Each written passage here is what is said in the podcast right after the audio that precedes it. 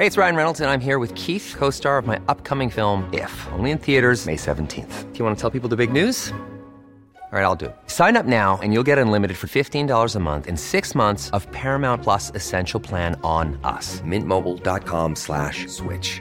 Upfront payment of $45 equivalent to $15 per month. Unlimited over 40 gigabytes per month. Face lower speeds. Videos at 480p. Active Mint customers by 531.24 get six months of Paramount Plus Essential Plan. Auto renews after six months. Offer ends May 31st, 2024. Separate Paramount Plus registration required. Terms and conditions apply if rated PG. I'm Sandra, and I'm just the professional your small business was looking for. But you didn't hire me because you didn't use LinkedIn jobs. LinkedIn has professionals you can't find anywhere else, including those who aren't actively looking for a new job but might be open to the perfect role, like me.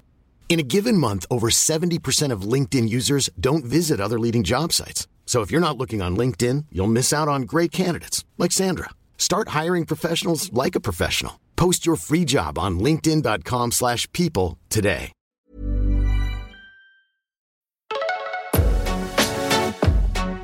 Hello, I'm Crystal, and you're listening to the Kick It Out cast, the official podcast of Kick It Out, tackling racism and discrimination in football for 25 years.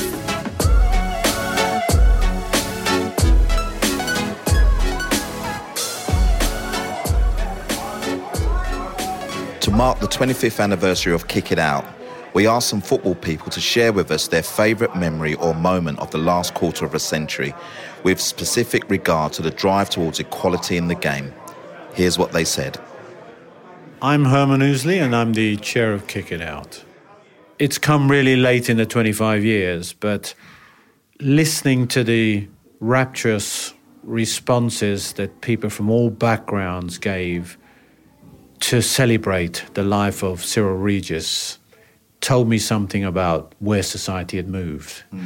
Because I don't think even 10 years ago people would have necessarily responded in such a magnificent way from all parts of different stadiums, because it wasn't at one stadium it happened. It happened at Wembley, it happened at West Brom, it happened at Coventry. Uh, and I think that tells us something about where football has come, that, that the nastiness that existed in 1993 is not around now, even though there is still nastiness in mm. society. Certainly not to the extent where a whole stadium, 60,000, 40,000, 80,000, mm. will put their hands together and say, that guy was great. And it takes me back also to one of the reasons why I got involved in Kick It Out, which is a phenomenal moment, was watching Laurie Cunningham take on the racists with his feet and show them we got talent. You guys can boo all day. Mm. And Cyril was part of that generation. And so for me, that was a, a moment that said we, we've come a long way. We still got a long way to go. And that meant so much. Hello, I'm Sophie Cook, and I was the club photographer for AFC Bournemouth, and I'm an ambassador for Kick It Out. For me personally, I've, I'm a lifelong Bournemouth fan. I was a club photographer for Bournemouth, and and we got promoted to the Premier League. And I mean, when, you talk to football fans and they talk about the Premier League being the dream, for us, the Premier League wasn't the dream. Our dream was to actually still have a football club the following season. Um, and to do that, to, to get promoted to the Premier League as Football League champions, at the moment that I came out as transgender and actually uh, was able to, to be authentic and be, be true to myself, and then to return to the Premier League, this, this amazing promised land, um, as Sophie uh, was was something that I never thought was possible. Before I came out, I thought it was going to be the end of my career in football. And I mean, uh, Match of the Day did a piece about me, and, and when when Gabby Logan introduced it, she said, "I've been a sports presenter for 20 years, and I never thought I'd introduce a film like this."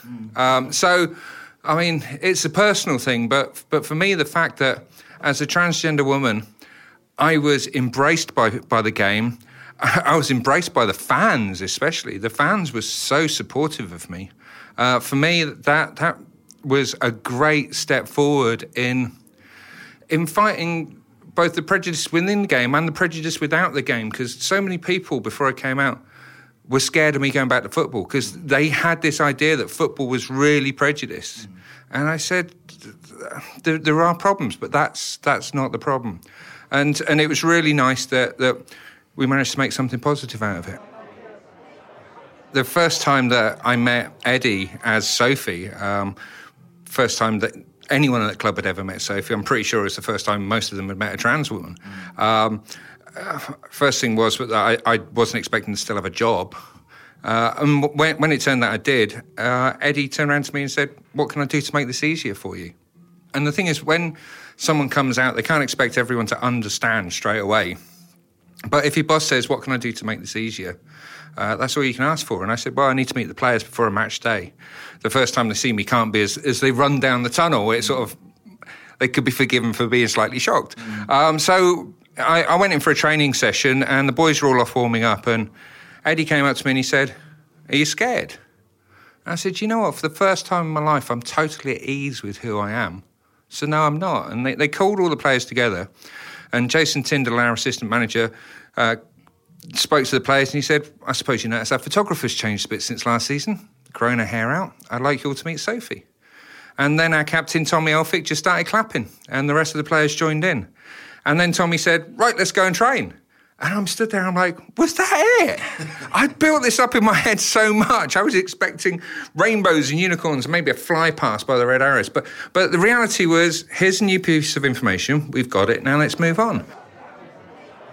Manisha Taylor, Academy Coach at QPR.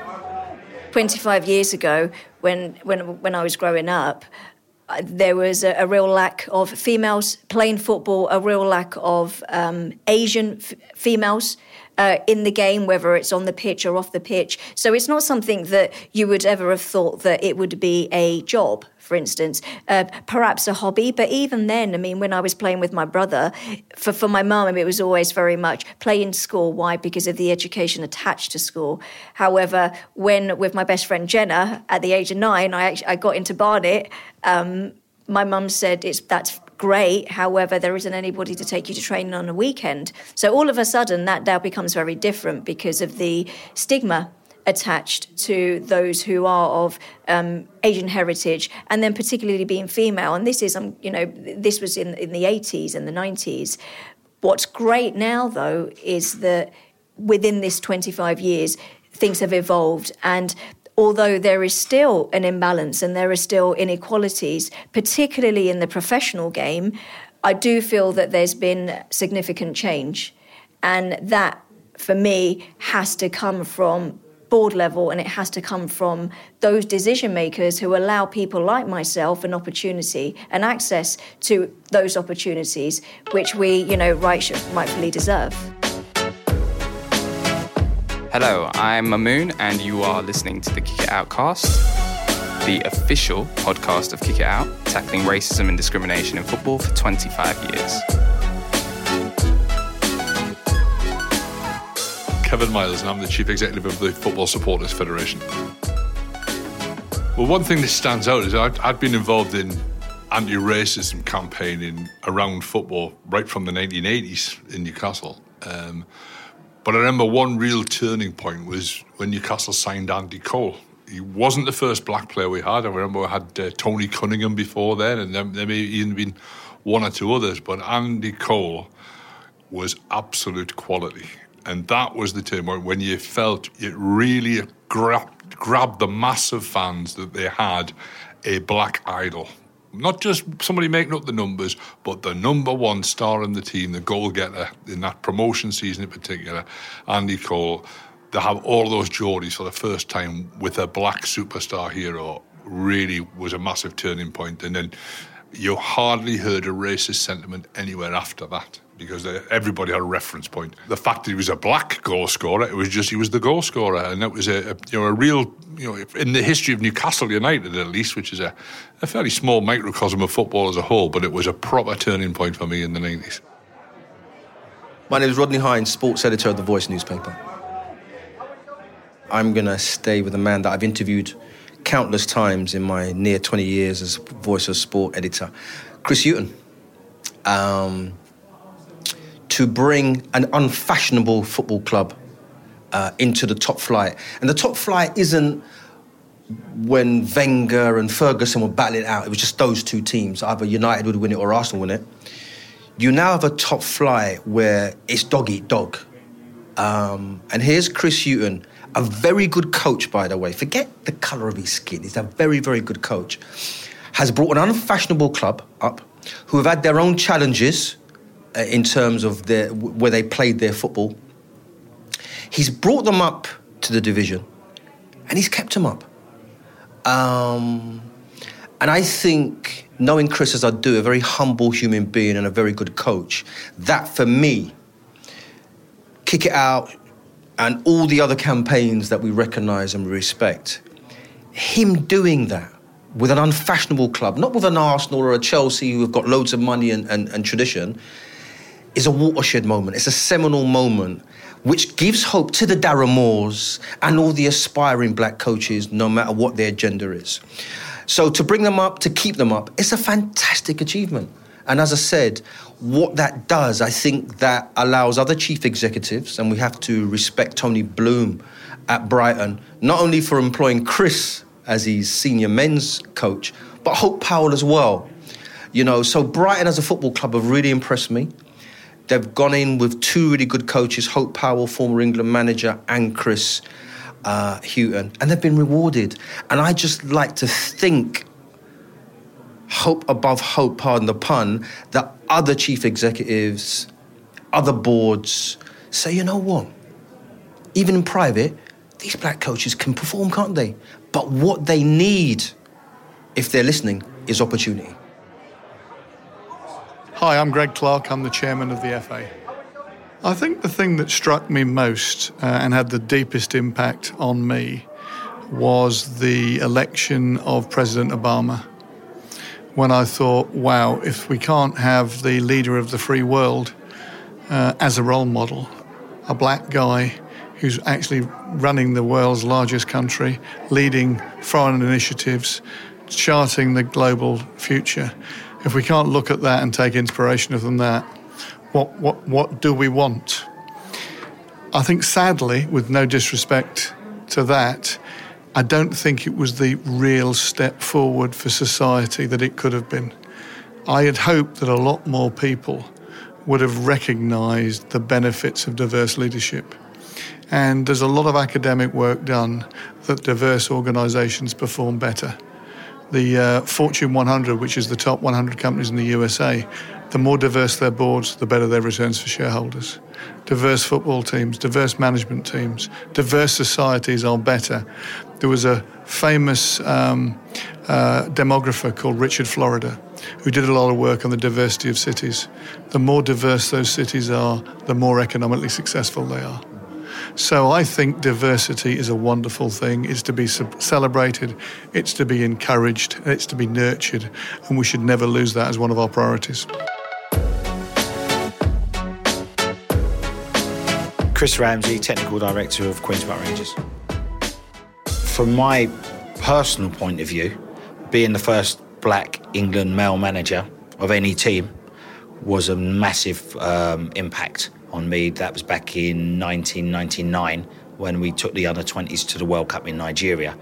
Uh, I think that um, the fact that, the FA at that time went with that story, I think was something that um, probably.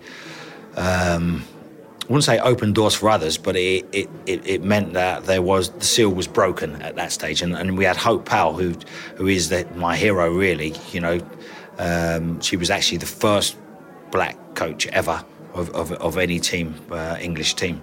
And uh, together we worked at that time. And I think her friendship at, uh, you know, when, when we were at the FA during the, the late 90s, uh, early 2000s, uh, uh, you know, you know, helped me a lot to get through the whole institution. Uh, Lindsay Edwards, Head of Participation and Development at Middlesex FA. Shafiq Ghavani, Head of Inclusion Advisory Group at Middlesex FA. Probably going to come from a non football background, so I previously worked in basketball. Um, and it's not really around race in basketball, it was more around gender equality. And I really, really struggled with sexism in the, in the workplace. So when I moved into football, seeing the commitment to, to women and girls in football has been absolutely fantastic. Um, but I now want to get to a point where we don't need equality policies or no offence, inclusion advisory groups, that whether you're male, female, black, white, disabled, able bodied, everyone is given the same opportunities and, and provided with the same treatment. I think uh, a recent thing that uh, really struck me was my my friends are good uh, Liverpool supporters, and they give the example of um, the post Mo Salah um, attendance on the on the football ground effectively where a few years ago when they went to the football ground and they wanted to pray people were actually uh, having a go at them. And recently they were now cheering when they were praying at the at the stadium. So i think that's a massive shift in attitude behavior and and uh, the way people are looking at things. So that's the most recent thing i can think of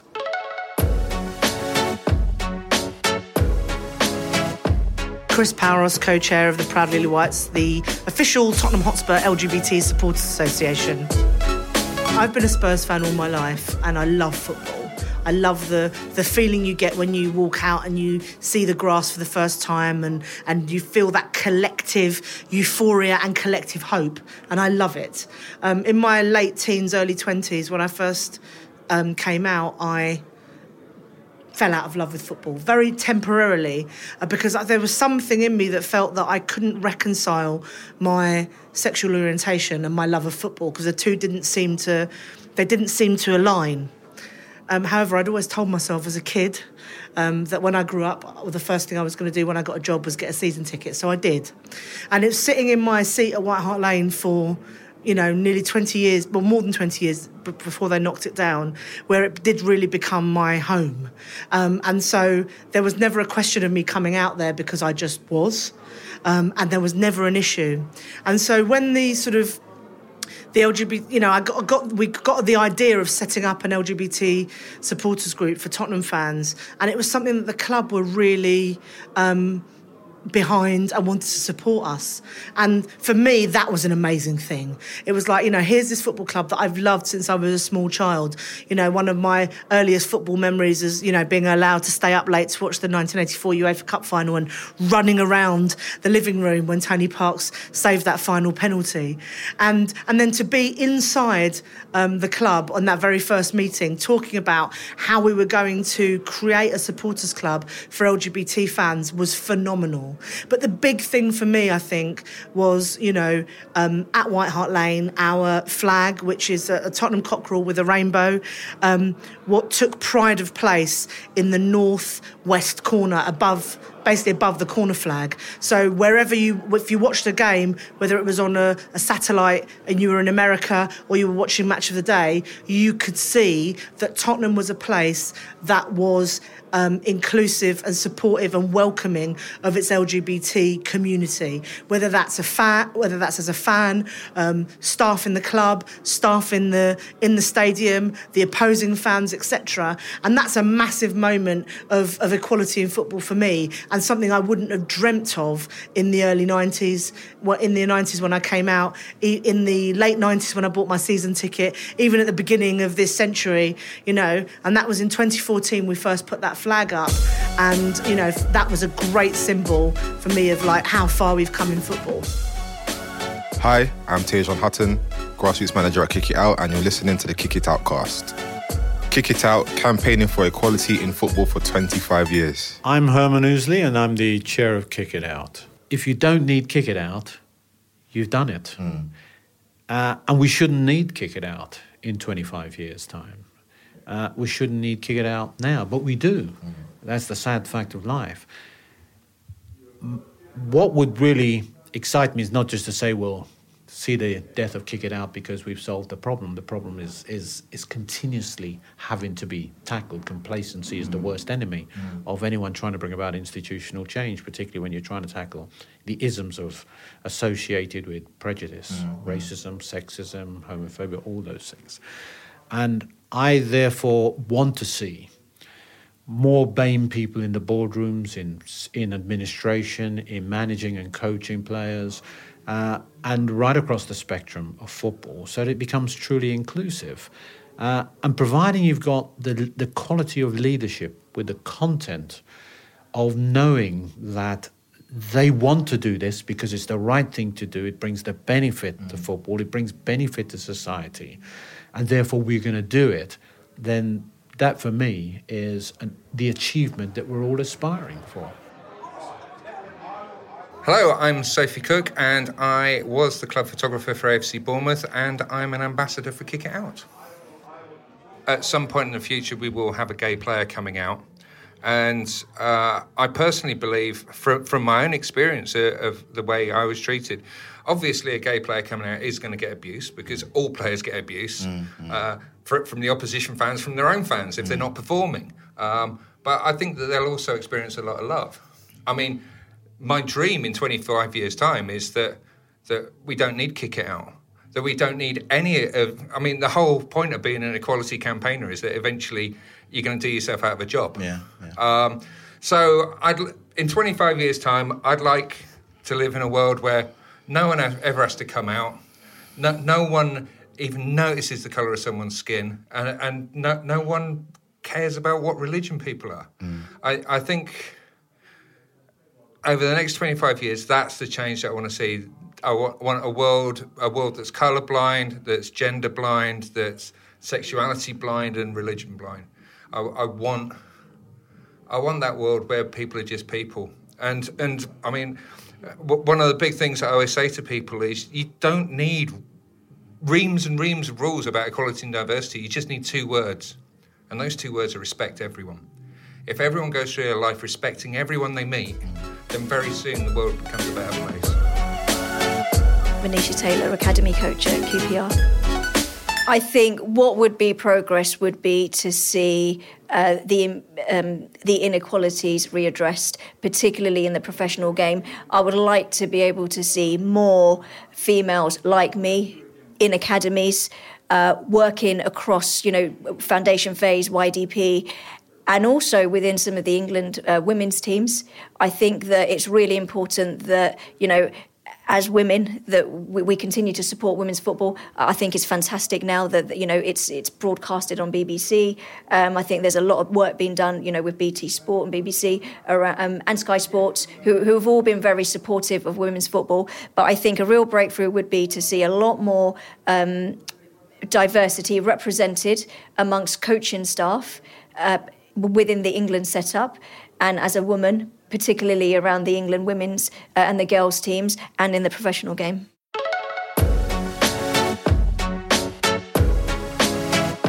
Hello, I'm Mamoon, and you are listening to the Kick It Out cast, the official podcast of Kick It Out, tackling racism and discrimination in football for 25 years.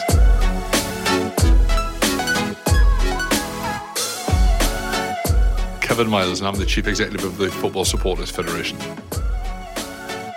I think the one thing I would really aspire to is to be able to look around a football ground everywhere you go, up and down the country, up and down the pyramid, and be able to see a crowd that accurately reflects the communities and the cities and the towns that the football ground is in. I mean, we do a lot of work with the Fans for Diversity campaign, championing the idea of that football's for everybody, encouraging support from communities that have been underrepresented in the game up to now. But I'd love to get a situation where you, you know, in Newcastle, you've got a, a, a football ground in the city centre. You've got a city centre which has got a vibrant mixture of communities, a really diverse community starting to develop on Tyneside now. And I'm looking forward to the day where that is exactly mirrored on the terraces and the stands of St James's Park. My name is Rodney Hinds, sports editor of The Voice newspaper. Could a black man or woman, the world we live in today, not because they're black, but they're truly qualified, could they manage the England team? I think Kick It Out might need to mark another 50 years, maybe 25 as a minimum, to see that mark. Because I think that um, there is, to some degree in football, I still think there's an old boys network. And I think the England setup uh, probably indicates that more so than anything else. I think in the Premier League we're seeing changes, um, and they're good to see. But I think the biggest barrier is that international setup. Could we have a black person in charge of the England national team? My name is Piara Powar. I'm the executive director of the Fare Network. I think it's about entrenchment and making sure, and, and more mainstreaming, really, making sure that that diversity of all kinds is entrenched in the official bodies that run football, uh, making sure that some of the decision makers that we have are from those minority communities. And, and that's not just because, for the sake of it, it's because we, we need to see decisions being made in a different way. Mm. We need to see uh, people, communities, being represented in a different way. Mm. And I think I think it means a lot because people sometimes people say to me, "Well, why football? You know, why not the banking sector? Or, Yeah, or you know, why why not uh, uh, the you know sort of the, the makeup of, of councillors across the country? Because football is very symbolic. It has an importance, has a social change dynamic, which many of those things don't have. Uh, so I, that's why we we look for that, and that's why when we see that, it will be quite important. Hi, I'm Greg Clarke. I'm the chairman of the FA. I'm a great believer in working on the things you can have some influence over. And one of the problems with trying to come up with a huge strategy to transform football is we'll take five years in a working party and then five years to do a pilot, and five years from now we might start making some progress.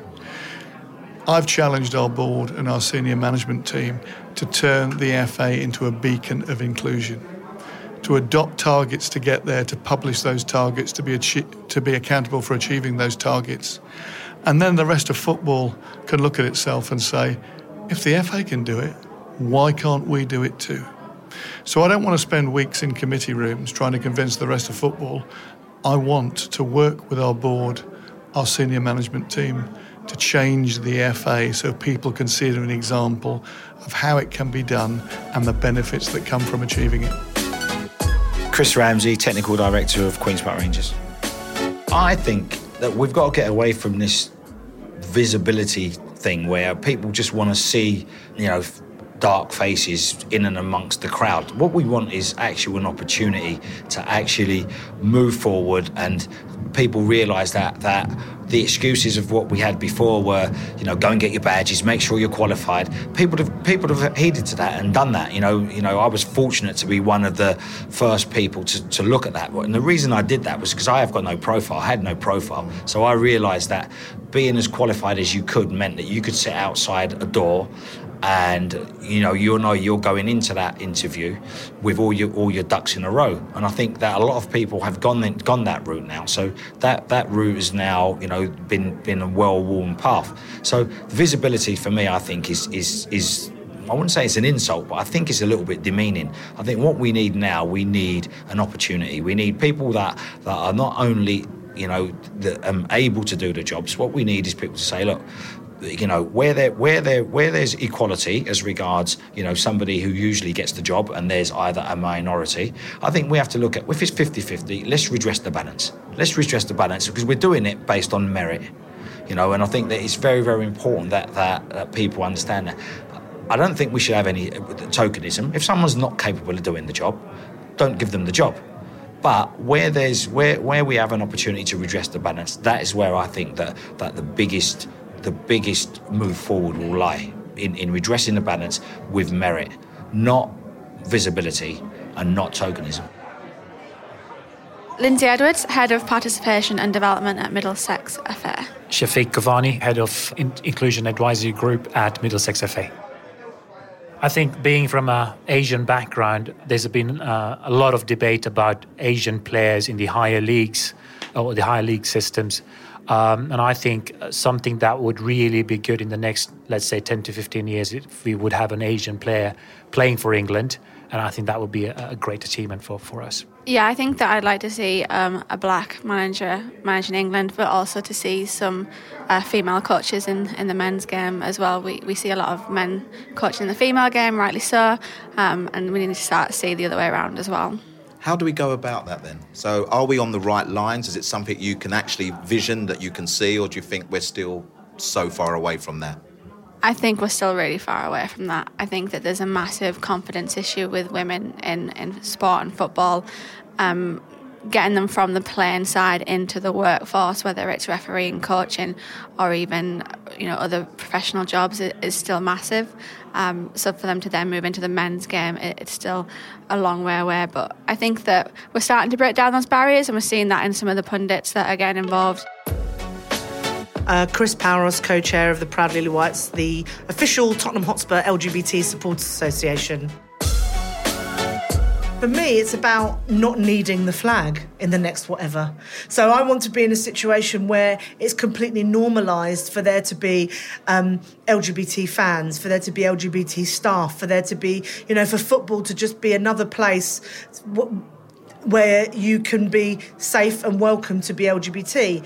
And I use football in this context um, because it's important because you know, it's it's the game, it's our national game, and it's you know, as children, it's how we learn to play, how to celebrate together, how we learn to work together, and you know, it transforms communities. It's why, you know, the best football clubs have got fantastic foundations they do work in because you understand the power that football has to do that.